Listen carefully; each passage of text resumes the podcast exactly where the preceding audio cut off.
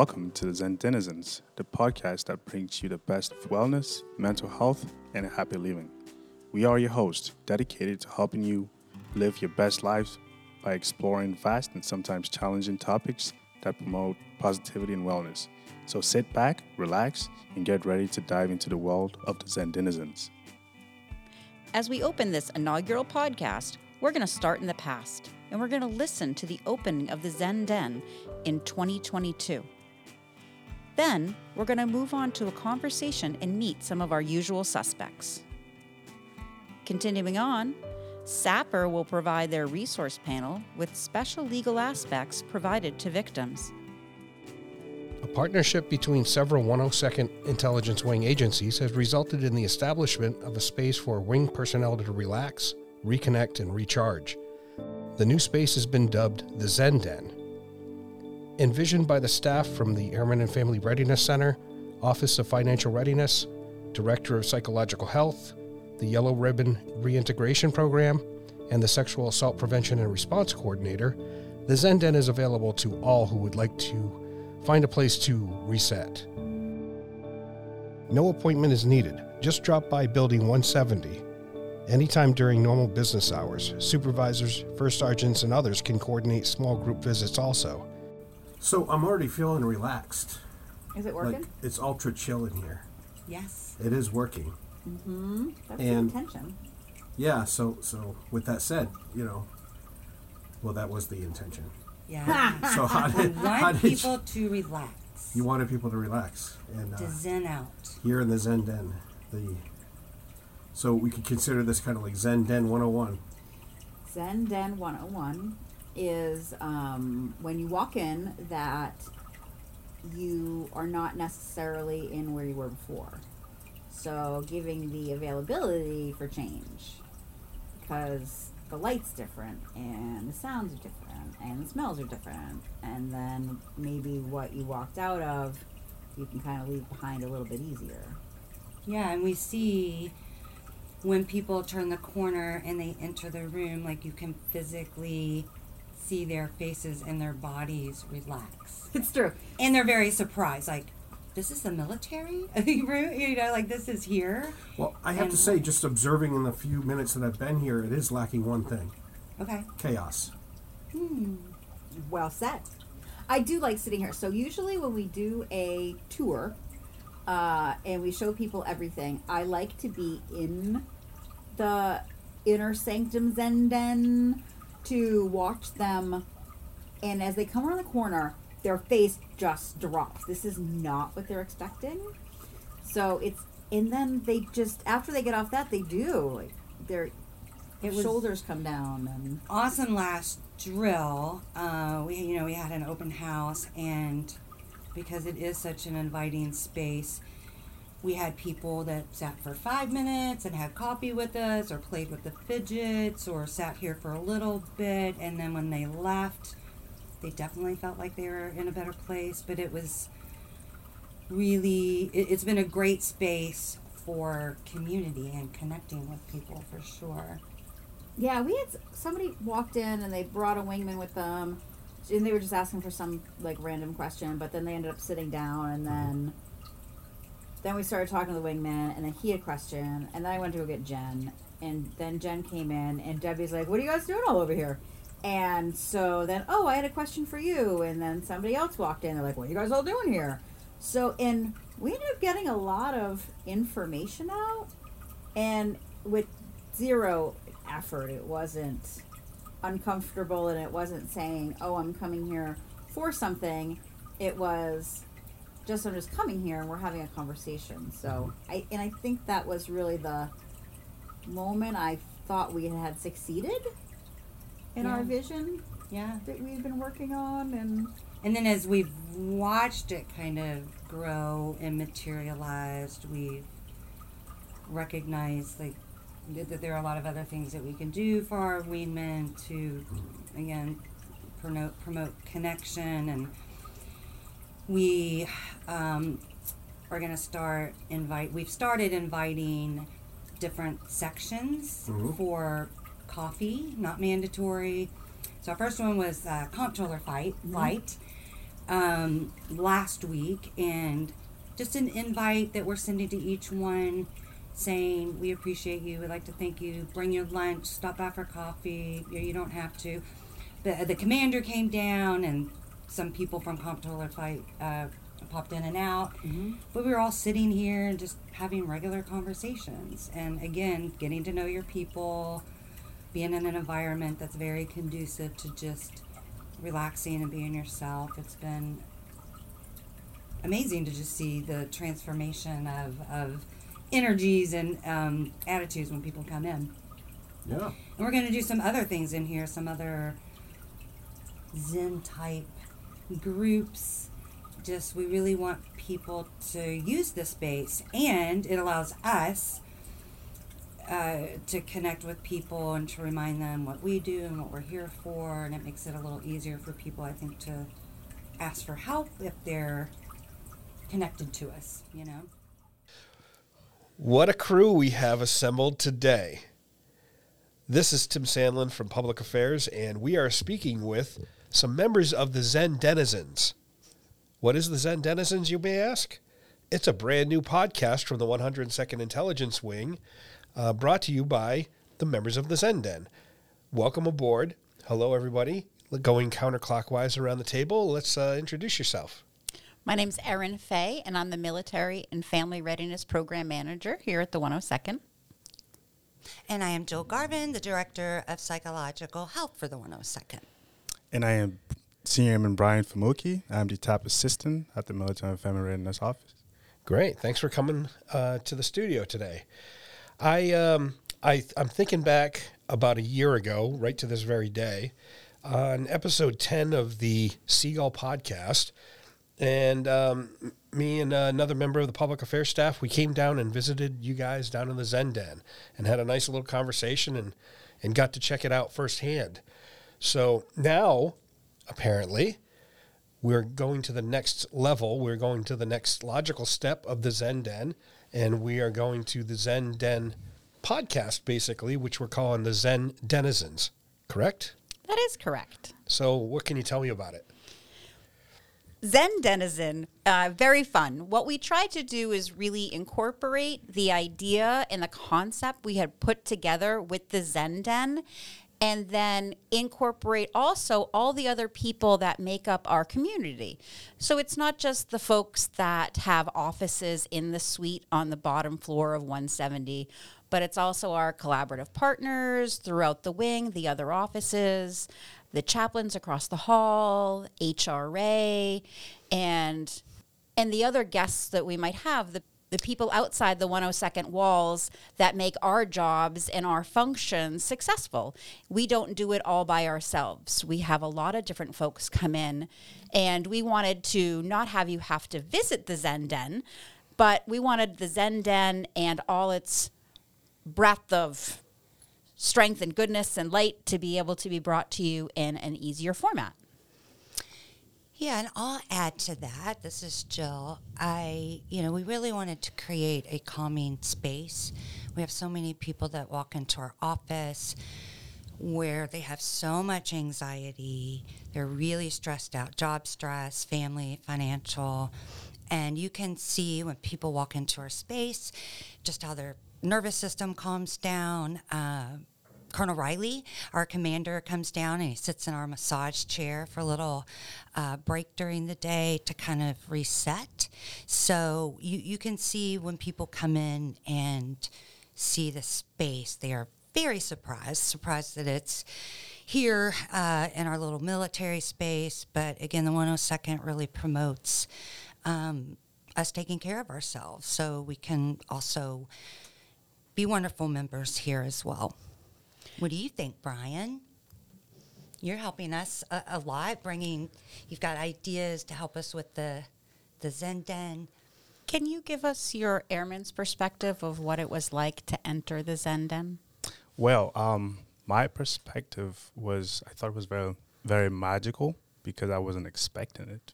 You know, other areas on on base have a lot of lighting, but my first impression was, wow, this is kind of this is it's so common, and um, I think the podcast would help a lot of airmen kind of uh, get, have an insight into what the Zen Den and at large what it does, and understand the inner workings and some of the resources uh, f- as we tune in to listening to some of the our guests that are going to be invited on the podcast.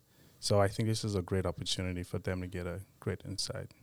Yeah, and a lot of people are still very um, apprehensive about coming to see mental health and what that looks like. I have a lot of people that have never talked to someone before, um, and it's very uncomfortable for them. So to be able to walk in there where it's just a very calming, non judgmental space, and we're all very welcoming, the lighting's good. Uh, we just try to we just try to make it a comfortable space so people feel safe and they can get the, the tools that they, they need and the support. So it's been very beneficial for that. And I was, if it's okay, I was just going to add that um, a lot of people that come in to see me are really struggling with anxiety, um, some people with panic attacks, parenting issues. We just started a mother's group because we had a lot of uh, children born in the last year. So it's for new mothers, experienced mothers, and a lot of women here and some men actually dealing with some postpartum. So being able to to support each other and to recognize what we need here that's one of the things that, that our team does. And I have a lot of people that come in with relationship issues, uh, managing unhealthy and dysfunctional relationships and families. And, um, and we talk a lot about how earlier experiences impact us as adults and in our, in our jobs. So I really try to offer some some strategies, resources. We've even talked about doing some little book reviews on this podcast that have that have helped us, that have helped other people. Uh, so yeah, it's just a very very resourceful place. And I see um, you mentioned Jill that uh, folks coming into the Zen Den or coming into your office, it's kind of it can be a challenge for them because they're unsure. Maybe you know they don't know um, what to expect. And I see one of the benefits of this podcast is people are going to get familiar with your voices. Mm-hmm. People are going to get familiar with what you're dealing with and what you, ha- you can assist with, and it'll make that barrier of entry a little bit easier for them to uh, get around. Yeah. Uh, more, they'll be more comfortable and maybe more apt to, to walk through your door. Yeah, and especially, I say this all the time, and, and leadership does as well, that if you have a TS clearance, people are worried that if they come in and see me, or if I refer them to a therapist in the community, that is that it's going to affect their clearance, and it absolutely does not. So there is still um, that myth that is going on at the wing. So um, yeah, I like to just constantly remind people of that. So. Um, I do want to point out that it, it's it's uh, the Zen Denizen podcast. It's not all about psychological health. It also includes um, military and airman family and family readiness, right? That's true. And we have a lot of things going on in military and family readiness. We have a lot of programs that go down there. One of the things that we've really noticed as far as client services with the change and modification to the Zen Den structure was really the length of times that clients tend to spend. Uh, they have an average longer staying time. And we found out that with that, they're more open to share things. So we're able to give them extra resources that perhaps we wouldn't have been able to give before if we hadn't had that time to really develop some relationships and conversations. That's the biggest part that I really enjoy as an outcome of the change is improving the relationships. When someone comes in, if they're unsure or not really certain that they're not as hesitant to come back again. So if they have a good experience, they end up saying, okay, this is something that I might be willing to ask certain other questions about. And sometimes people don't even know why they're there. They come in and say, I have something that's a problem. I'm not really sure.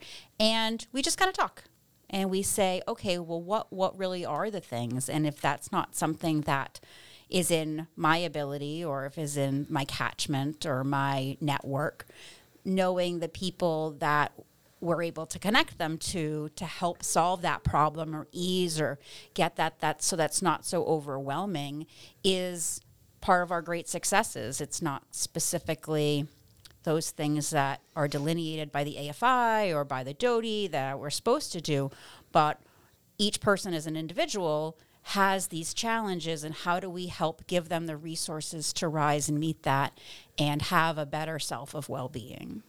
And I like that we are a one stop shop. There are people that come to you and you start to recognize that they need a little bit more support around their stress or mental health. Or I will see people that um, don't always understand all the services that you offer, so I can walk them over, um, or even, you know, with our SARC as well. So it's nice that we're all there together. And we also have a, a community action team each month where we do discuss the, the needs of the of the wings, things that we can do and offer. And I also wanted to say that uh, if anyone has any ideas for us or topics or things that you would like for us to do, um, email one of us uh, so we could do that. Or be, even if you'd like to come on the podcast, if you'd like to add something, we could do that as well. I would say with the wealth of knowledge downstairs where uh, you are all assembled, there are probably very few things that you haven't heard of before. People come through your door with a problem. Chances are you've you've seen that problem before because the nature of the military, the nature of government is these things happen over and over again. Um, so, you know, go down there and and uh, either you know email the podcast. We'll we'll come up with a, a good address for you guys. Um, email the podcast, reach out individually to these folks in the Zen Den. Um, chances are someone's heard of your problem before and can probably help you or at least point you in the right direction. Yeah, I always say when people come in, well, first, people apologize when they cry. And, you know, I'll say this is the space to do that. It's, it's ap- absolutely okay. It's safe to do that. Or when they're sharing the, the, things that are going on with them, sometimes they'll apologize for that too. And I'll say, listen, that's what I'm here for. I hear a little bit of everything and, and no judgment. And this is your pain and what you're you're going through. So, yeah, just really um, making sure that people know that, that that's okay and no judgment from any of us. When we chose Denizen to be embedded in the name of the podcast, it was because it represented community and it represented the gathering of people and what our mission is in that light of the Zen Den, that bringing everything together and bringing peace and calming and knowledge and enlightenment. And we hope to reflect that in these pieces and just, again, make it more accessible for everyone.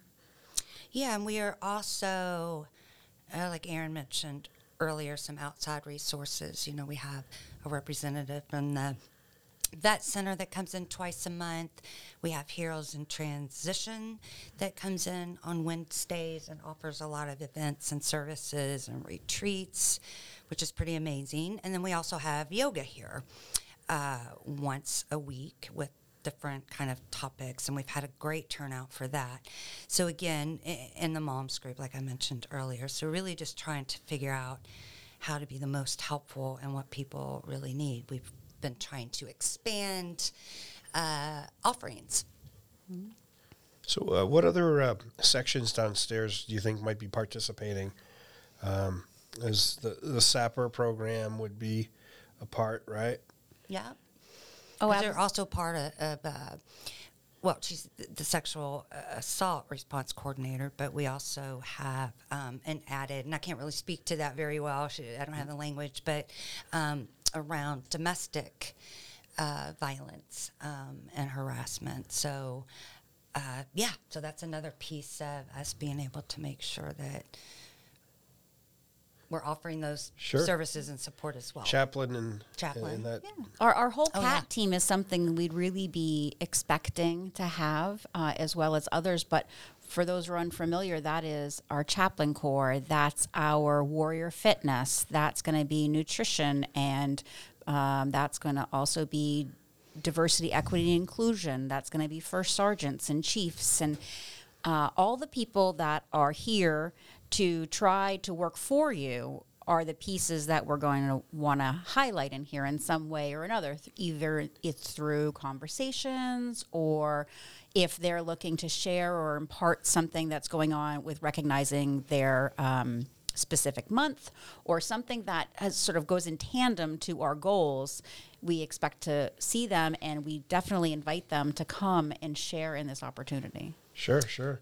Transition assistance is uh, is another one, right? Transition assistance program, the TAP program.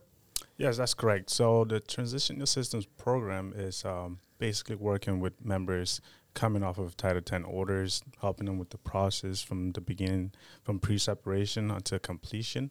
So my goal is to make sure that our members have the benefits that they qualify for as they transition back into their civilian lives. So uh, I've been working with members across the wing, the intel wings that go active on here on base. So that's basically what we do, and we have resources set aside and for our members that are transitioning uh, back to the civilian life. So I'm I'm also uh, I'm privy to the fact that uh, you're wearing two hats on this podcast. So you're handling I am. TAP, but you're also uh, uh, producing.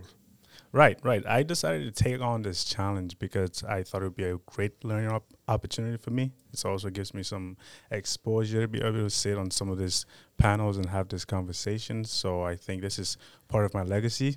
At the you know once I'm done, this is something I can say. Okay, I helped start uh, establish this uh, program for our members in our on base and our in our community.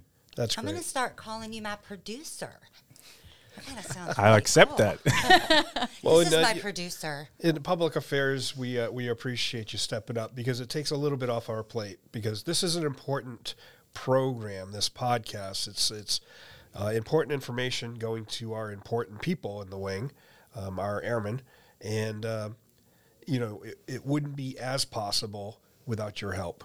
So we appreciate you stepping up to produce this product. Of course, uh, for uh, the IG inspectors out there, we are still monitoring. We're going to listen to every podcast, make sure it it it fits the bill from a public affairs perspective. However, um, it'll be great to have you on board, putting it together and getting the guests and and uh, making the whole thing work. And I wanted to add something really quick, if that's okay. Uh, okay, no. Well, my producer says I can. um, so we have the, the, you know, our space, and then I also have a, a private office that has a couch, and I have some people that come down during the week, a lot during drill, and if someone's feeling really activated or they just need a minute or there's some kind of crisis going on, they can come into that space and, and have a little bit of time to, to decompress. I'll, I'll shut the door, give them a little bit of privacy. So we offer that as well. But I was also going to say that a lot of leadership, supervisors, shirts will ask us, hey, can we have a meeting in there? You know, it might be something, a hard discussion. Uh, yeah so they we like to offer that for people because it does offer a little bit of a softer approach and it's a little easier to talk to folks if if there's some kind of uh, issue going on. So if anybody ever wants to utilize the space let us know Yeah, that unintended use of that space resulted in a in the last year us looking at okay we have these people move, using that space. How do we maintain their um, anonymity as far as not having other people see? So we were able to use some design features where we have movable walls and if someone is in that space and uh, we can move that so they can leave and enter without being seen by other folks without having another door so we were able to be creative and make sure that we were meeting the needs of the folks and doing the very best we could uh, to honor them and their right to privacy It's kind of like using movable walls to remove barriers. Ooh, I like that What do you think? yeah No, that's good. That's great. That's good. It was awesome. I would also say if you've never been into the Zen, come down and check it out. It is the most fulfilling place you can be on base. You know, if you're stressed out, you can that could be ex- escape for a few minutes. So definitely come down and check it out. And the other thing, we just got a keyboard. We actually have a lot of creative uh, people here at the wing that um, are musicians. Not that we're going to start a band, but if somebody even, I, I have one of our members that's going to teach me a few chords on there and, you know, just other things for people to come in and uh, offer or, or play with something, you know. So you heard it here first. If you're keyed up, go down and Yeah. Go down and key down. strike a chord. strike a chord. Strike a pose. Yeah. So, again, if anybody has any ideas of, I got an email this morning from someone that said, "I'm having a lot of stress at work." She, the person did not want to come in and see me, but they asked, "Do you have any tools or tips to deal with anxiety? Podcasts, uh, meditation." um, resources. So I get a, a lot of that. So that's why this podcast, we could offer some different things each month, some really tangible tools that people can use. You know, I, I really harp a lot on breathing. Um, breathing techniques because you know it's very evidence based, science backed uh, around how it can really um, uh, lower your stress. You know, um, so even things like that we can even just share exactly how you can do breathing or what mindfulness a lot of people think mindfulness is sitting in an om position for a long time but mindfulness can be walking noticing but again it really just bringing you into the present moment Brian had mentioned with the tap for Title 10. Uh, I would like to invite anyone who is 18 to 24 months away from separating from the military, either retiring or ETSing.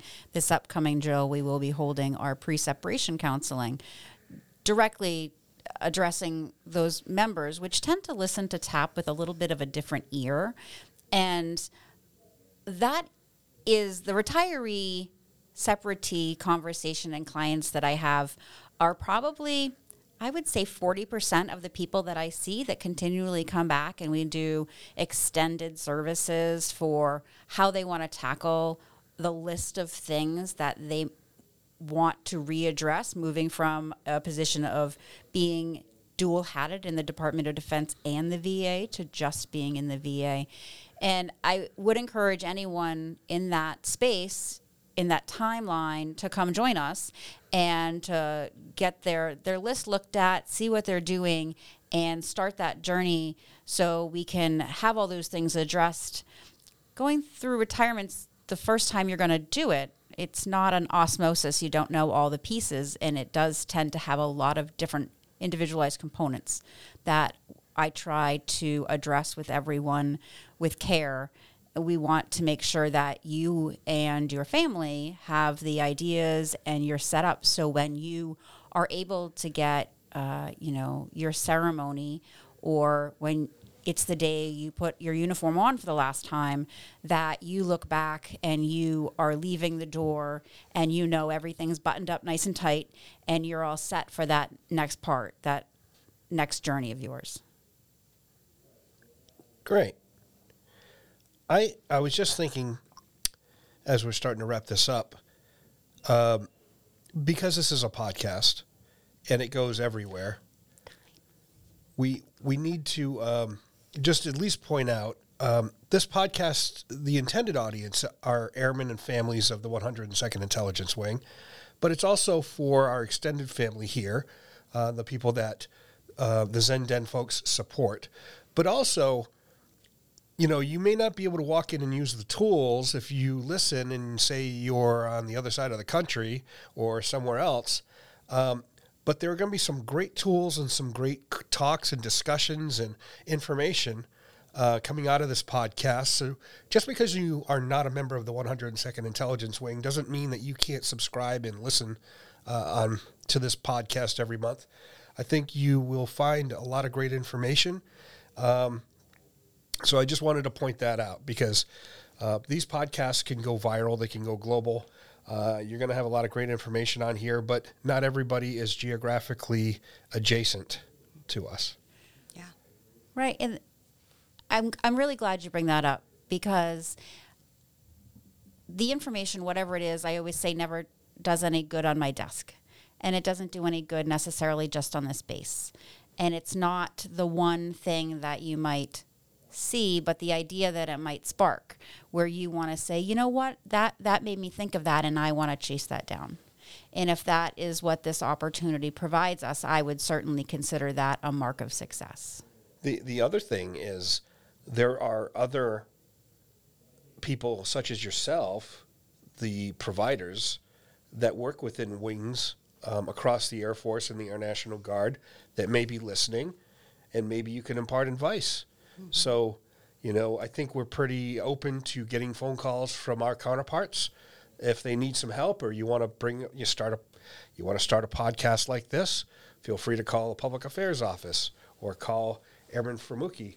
You know, I'm always available. yeah, My you know? producer. we we can you know we're all one big happy family and we can help um, but uh, yeah just because you're not in the state of massachusetts doesn't mean that you can't gain something from this podcast. So we invite you to to subscribe and stick around and listen.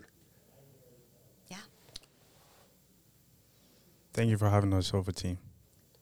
very happy to have you on board. Was there anything else you, you guys wanted to any final words? Anything else you wanted to uh, impart on our listeners?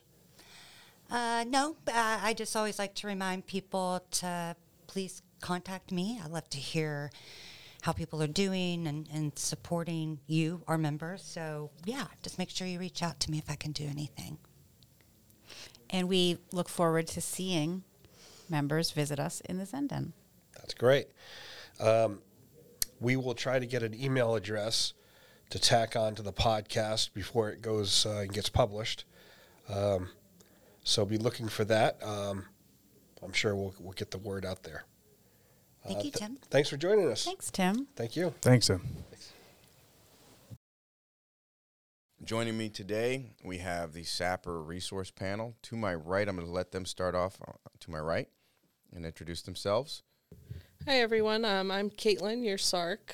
Um, today we're just gonna look more towards the legal side um, for our resources.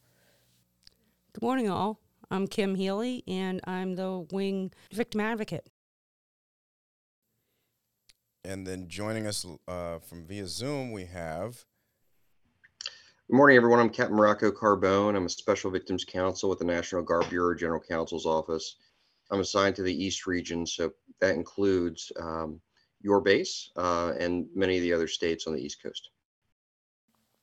thank you, thank you so much for joining us. How's everything going on, on where you're at right now? it's going well. Thank you. All right, thanks, thanks for being here. So, real quick, I did want to start off with one of the questions that we have: is uh, what what is the role of the SVC in the sexual assault and harassment cases, and what are some of the services uh, that y'all provide? Sure. Just to kind of give a, a large overview. So, as a Special Victims Counsel, I'm a licensed attorney in a JAG. And so I have a military affiliation. Uh, my home unit is actually the 108th Wing at the New Jersey Air National Guard. I'm currently on a, an ADOS tour, an active duty for operational support tour with the National Guard Bureau.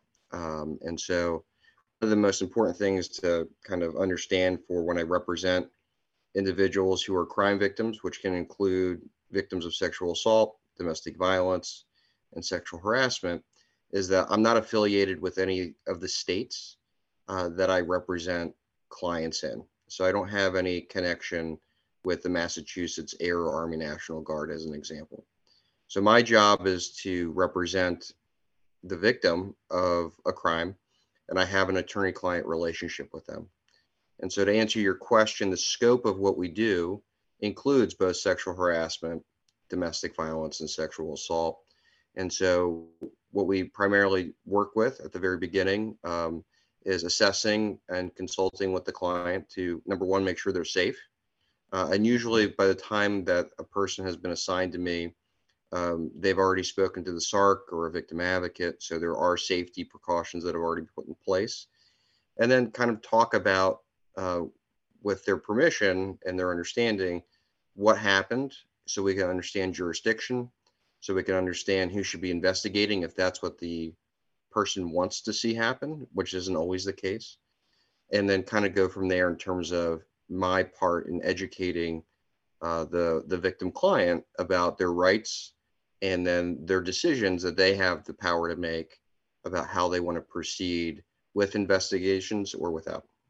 Thank you for um thank you for laying that out. How is how is the tempo right now, and how are are you seeing any different changes or? Um... Right. So I, I, can tell you. So I've been in the job since July of 2021. Uh, as a little bit of background, I've been a JAG for six years, and I've been a lawyer for going on 13. So um, as a JAG, I've I've been a, a kind of a prosecutor and advised commanders. I've also been a defense counsel, and now as an SVC uh, for going on two years. And what I will, and I offer that just to kind of let you know I have varying experiences and different perspectives. But most importantly, I also see that tempo ha- has changed somewhat. Um, since July of 21, I've been assigned about 50 cases. Um, and so, um, what's important to understand as part of my role, I'm assigned again to the National Guard Bureau, which is a joint assignment. So I have both Army and Air cases. So those cases, um, as I mentioned, are not ever going to be from New Jersey for me, uh, but those cases sometimes come outside of my region. So it's not just the East Coast. I've had cases in the South and the Midwest, and so uh, the tempo we are we are anticipating will increase uh, within the next year or so as the scope of our practice is being broadened to include sexual harassment. Because historically, the role of the Special Victims Counsel was to represent uh, victims of sexual assault. And then it expanded to domestic violence. And now it's expanding to sexual harassment. And so, with that, will uh, result in an increase more than likely in our caseload. Which I also find. Ex- I also find it extremely exciting that we're finally including sexual harassment with the limited services. So, um, I can also assist with those cases as well. Um, if someone wanted to ask questions or inquire, my office is always open. Right on. Um, can people talk with the Special Victims Counsel prior to making a report or either sexual assault or harassment? Yeah, so one of the main parts of my job, um, usually, so the way a case gets assigned to me is typically through um, a SARC uh, putting up a report to my headquarters. Um, and then the case gets assigned to me. And sometimes that case gets assigned for consultation purposes. And so the person has not signed a 2910, which is the form to make a decision whether to go restricted or unrestricted. Um, and they just want to know what their rights are. And they want to know, hey, if I go restricted, what does that mean? What does that look like? And vice versa. If I go unrestricted, what's that going to look like? And so oftentimes, um, I will have cases where individuals have made a decision that they want to go unrestricted and they're they're ready to go, and many times that's not the case as well. And so part of my job is making sure that the person is fully informed at that upfront decision point about, hey, if we go unrestricted, we can't go unrestricted at that point. Right. And if we if we go restricted, we have that decision later on where we can convert to unrestricted. And so there's different services that can be provided for both. Um, but it's it's definitely part of my job is to make sure that the person who's making that decision feels empowered and is okay with that decision as well. I don't want someone to not just know their rights, but feel pressured one way or the other. Absolutely. Uh, one, yeah, one of the things that I like to say to a client is, and I and I don't mean this facetiously, I really don't care what you decide. I, I don't care if you go restricted. I don't care if you go unrestricted. I just want you to know what your options are and then if you need a couple days, go talk to whoever your person is. Go talk to the SARC, go talk to the chaplain, your victim advocate, and then you can decide what you want to do. Can we talk about the differences between unrestricted and restricted reporting? Uh, just so I, you know, we can clarify. Yeah, absolutely. Um, so like with a restricted report, it's limited people know. Um, it's more you can use the victims counsel. You can talk with the mental health professor, uh, professionals like our DPH. You can use the chaplain corps. You can come and talk to a victim advocate through the SAPR program. Um, you can still get the SANE kit, which is the sexual assault forensic examination kit. Um, they call it the SANE kit in Massachusetts. Um, I think it's the sexual assault nurse examiner kit. Um, you can do all of those things. It's just not going to be made known to the command, um, and there won't be an investigation. Whereas if you go unrestricted, you're going to have that's if more if you're interested in doing an investigation. You still get all those same um, aspects. Um, and I missed one thing with the restricted reporting option. You can use the CATCH program. Um, so with the, rest- I think the CATCH program is this excellent program where you can anonymous, anonymously input all of the assaulter's information into a database, and then if the same person keeps popping up, then they have a match, and then they reach out to the SARC, and then the SARC will reach out and say, "Would you like to go unrestricted?" Um, then with unrestricted, you can use the same except for the CATCH program, and there's an investigation involved, um, and your command is a little more involved to assist with things. Um, and because your command's involved, you can do things like get a military protective order, a civilian protective order, or even an expedite transfer. Um, anything anything else in particular um, Captain, that you wanted to add on that, just as far as differences between uh, uh, restricted and unrestricted as well? Well, one of the things I think that was recently changed as well is that uh, for purposes of restricted reporting, uh, and this was a recent change, I think, within the last six months or so, um, officers are, are mandatory reporters. And so one of the things that happens is what would happen where someone would go to their chain of command, feel comfortable with that person, disclose what happened to them, and then their commander would say, Hey, a mandatory reporter and I have to go report this, and now this is unrestricted. Now there's been a recent change where the victim of the crime can still say, even though that happened, I'd like to maintain a restricted report. So that was that's a that's a big change because before individuals were not given that option.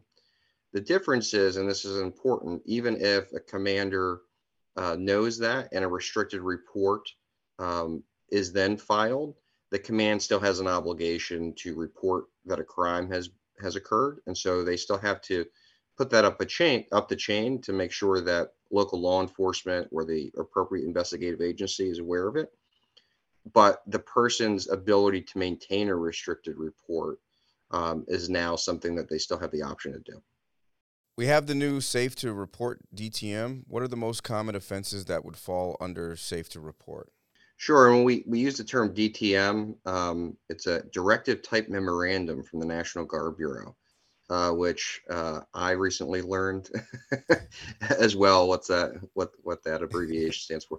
So uh, one of the things to know, and what's unique about the National Guard, um, is that we are both um, uh, directed by obviously federal state statutes, um, but also NGB. So the National Guard Bureau, um, as the um, conduit for information between the Department of Defense, uh, as well as uh, our respective agencies or services, uh, the Air Force and the Army, they can put out these directive type memorandums as well as um, different type of guidance instructions memorandum so to answer your question, the DTM um, within the last few months, uh, which includes the October, November, December timeframe, um, there have been several DTMs that have been published. Um, and one of those is 1300.00, which was published in, on 6 December um, 2022. Uh, and some of those offenses um, that uh, are considered minor offenses include underage drinking, mm. uh, fraternization, uh, things of that sort, unprofessional relationships. And so part of what happens oftentimes, unfortunately, is uh, individuals are assaulted and there may be allegations of collateral misconduct that occurred at the same time. And so when we use the term collateral misconduct, what we mean by that is that um, the person who is a victim may have done something that could get themselves in trouble, like as an example, underage drinking. As a result, individuals become reluctant to come forward and make a statement because they're fearful that they are going to get in trouble because of that collateral misconduct. This DTM provides guidance uh, to ensure that if someone had some sort of collateral misconduct, they're not going to get in trouble for that. I see. So what we're trying to do is motivate individuals who are crime victims to feel safe enough to come forward. And so some of those examples, as I mentioned, underage drinking at the time of the assault, unprofessional relationship with the accused at the time of the sexual assault, or violating a lawful order, uh, which can include curfew, off limit locations. Um, so if someone's at a tech school, as an example, if you go out when you're not supposed to and you're outside the dormitory, things of that matter. Also, this, as we know, this is a sensitive topic, but in your time in this field, and we can go we can go around the room. I'd like to. I'm curious. What do you enjoy the Do you enjoy the job? What motivates you about it? Well, that's a yeah. Uh, I get that question a lot, but it's more framed of how can you do this job. Um, so what I would say is this is not a job I ever thought I would be in. I've been a prosecutor. I've been a defense counsel, as I, I've stated before. And in the civilian world, there are no such things as special victims counsel. We don't have individuals who are assigned clients um, in this manner. And one of the things I, when I'm consulting with someone who is deciding whether or not to have SVC services, is I just describe myself as a free lawyer. You know, do you want a free lawyer? And usually the answer is yes. Um, so, do I enjoy this work?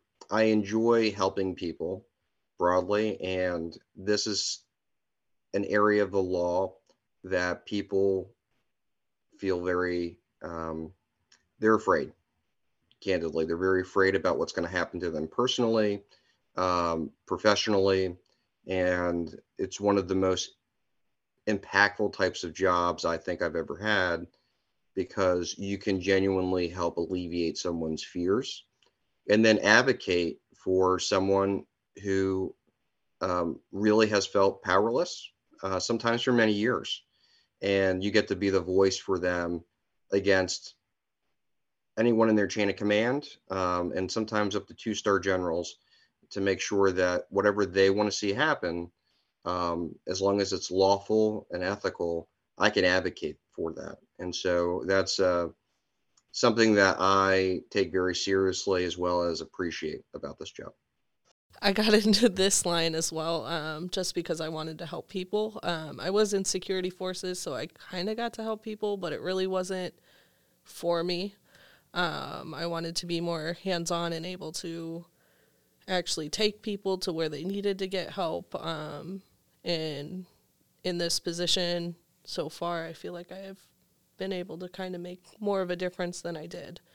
Um, I was also a victim advocate in the Navy, and I enjoyed doing the trainings and helping with the prevention aspect as well. Just walking around and having conversations with people, it, it really was something that made me go, This is something I want to do. So here I am.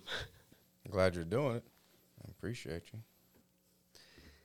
I just stepped into this just about a week ago, and I came into it for the pure reason of wanting to give people a voice. I came from the family program where I was able to help people in more ways than I ever thought possible before joining them. And this is one step more in giving a voice to people who feel that their voice is gone or it's not heard and making it so that stigmatism and that reluctance is no longer there or helping that be so for the future. Because if nothing's done, if nothing's being taken care of it and people just want to skip by it, they're afraid, nothing's going to be solved. And I want to be the person or help be the person to change that. And I appreciate y'all just even just being here and, and taking the time to talk to us about this today. As far as resources and what what can we do, um, as airmen, what what uh, apologies, I'll, I'll edit this in post, but what can we do better? Have your be your wingman's back. Be there for them. That's all I can say. When you look at somebody smile, you're more approachable with a smile. Maybe you'll get a smile back, maybe it'll change their day. But maybe they'll come back to you and because you smiled and want to become your friend and then things change like that. That's the way to gain a better morale, a better closeness with everybody. Is that I've seen as people come into our office and they see other people and there's an open welcoming to your look, people are more likely to come up to you. And that trust with others is bound to make a difference on the wider view of things. Thank you. Just being accessible, you know, and being, uh, and even if you're feeling down and not feeling like you don't have the bandwidth for it, but still just having that that energy to just be accessible. I, I love that about every time I go down to your office. It is a very open and accessible environment that makes it easy for people to, to talk to. And if someone's dealing with a problem, they can come forward. So I appreciate y'all for that. Anything I'd say another thing that goes hand in hand is once you're more approachable, I mean, keeping each other in check with things you say in the workplace. Um, if you notice, because you smile at people and you get to know the people you work with, you notice someone's looking uncomfortable because someone said something, put them in check because maybe that person doesn't realize they're crossing a line. They may not know that someone in the room is upset or maybe they have something that they haven't told the SAPR program or somebody else or they could even be someone who has a restricted reporting that no one knows. And so if you keep in check what you're saying in the workplace, you're working to protect those people that may be among you that you don't even know are there. Um, so that's the best advice I can say that could be the greatest help. But that helps change the whole look when you do put somebody in check, it means that people know that other people are watching. So it's not as easily to get away with comments that you would say, say, outside of the office or with your friends at home, because it is a different environment. No matter how close you are with anybody, there's still people that have trauma in their past or have specific triggers that you don't know about, like Caitlin just said. And it's those simple words, just a simple word can be a trigger and you've got to be mindful of that at all times. Sir? um. Yeah, I, I echo everything they're saying, and I think most importantly, um, to put a fine point on it, don't be a jerk. Um, I think that if you if you operate uh, in any type of professional working environment, there are certain expectations, um, and I think that for too long, I think culturally we had problems. And I, I was asked early on in this job during a training, well, how do you change the culture of an organization? And my response, and I was then, and I think it is still now, is you do exactly what um, both of these ladies just said: is you say something. You you you are open about how you feel about someone's unprofessional conduct, and you don't have to scold them. You just have to say, "Hey, man, like just cut it out Absolutely. right? And i think that public that public display makes makes a real change in individuals.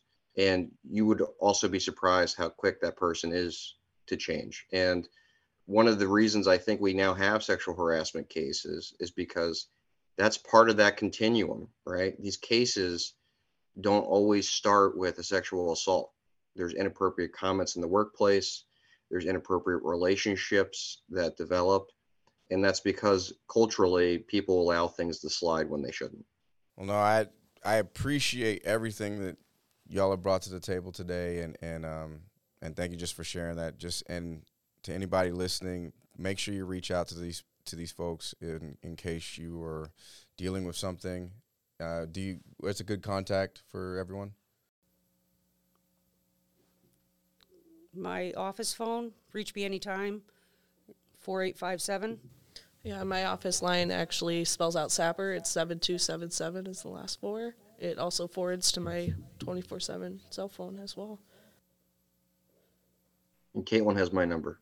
right yeah, I got I got paperwork that we can do if anyone wants a special victims um, counsel, I have paperwork I can submit to assign one. So Perfect. So if you're if you're out there and you're listening and you need to talk to somebody and you need to reach out, please do. Um, also, and to you know to piggyback off of every everyone at the panel, just look out for each other and uh, be accessible and let's take care of each other. Thank you so much, everybody, for uh, stopping by today. Thank you. All right. Thank you. Thanks for listening to the podcast. We welcome you to reach out by emailing us at zendenizens at gmail.com. That's spelled Z E N D E N I Z E N S at gmail.com. Thanks again.